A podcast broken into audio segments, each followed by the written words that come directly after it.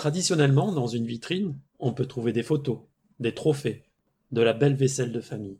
Eh bien, dans mon laboratoire, on trouve plutôt des objets céramiques, comme ce dentier et ces bridges. Étonnant, non? Saviez-vous qu'aujourd'hui, près de 11,4 millions de couronnes dentaires sont posées chaque année? Et 40% d'entre elles sont totalement en zircone, une céramique avec des propriétés esthétiques, mécaniques, proches de la dent réelle.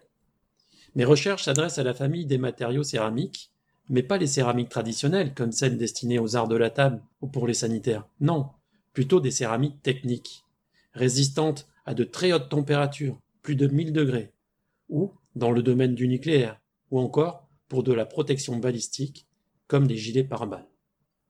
Pour fabriquer ces matériaux, il faut partir d'une poudre, plus fine que la farine, d'une taille de l'ordre du micromètre, soit 5 millions de fois plus petit que le diamètre d'un ballon de foot. Avec cette poudre, on va en faire par exemple une pâte et la mettre dans un moule, comme un moule à tarte, pour faire un gâteau. Et pour que le gâteau conserve cette forme, nous devons le chauffer à environ 200 degrés. Eh bien, pour un matériau céramique, la température de cuisson est beaucoup plus élevée. Elle peut atteindre 1000 à 2000 degrés Celsius. Mais la spécificité de mon travail, c'est que nous utilisons les micro-ondes pour chauffer les matériaux. Oui, comme dans un four de cuisine. L'intérêt de ce type de chauffage, c'est que le temps de cuisson passe de 10 heures à environ 1 heure. Quel gain de temps et d'économie d'énergie.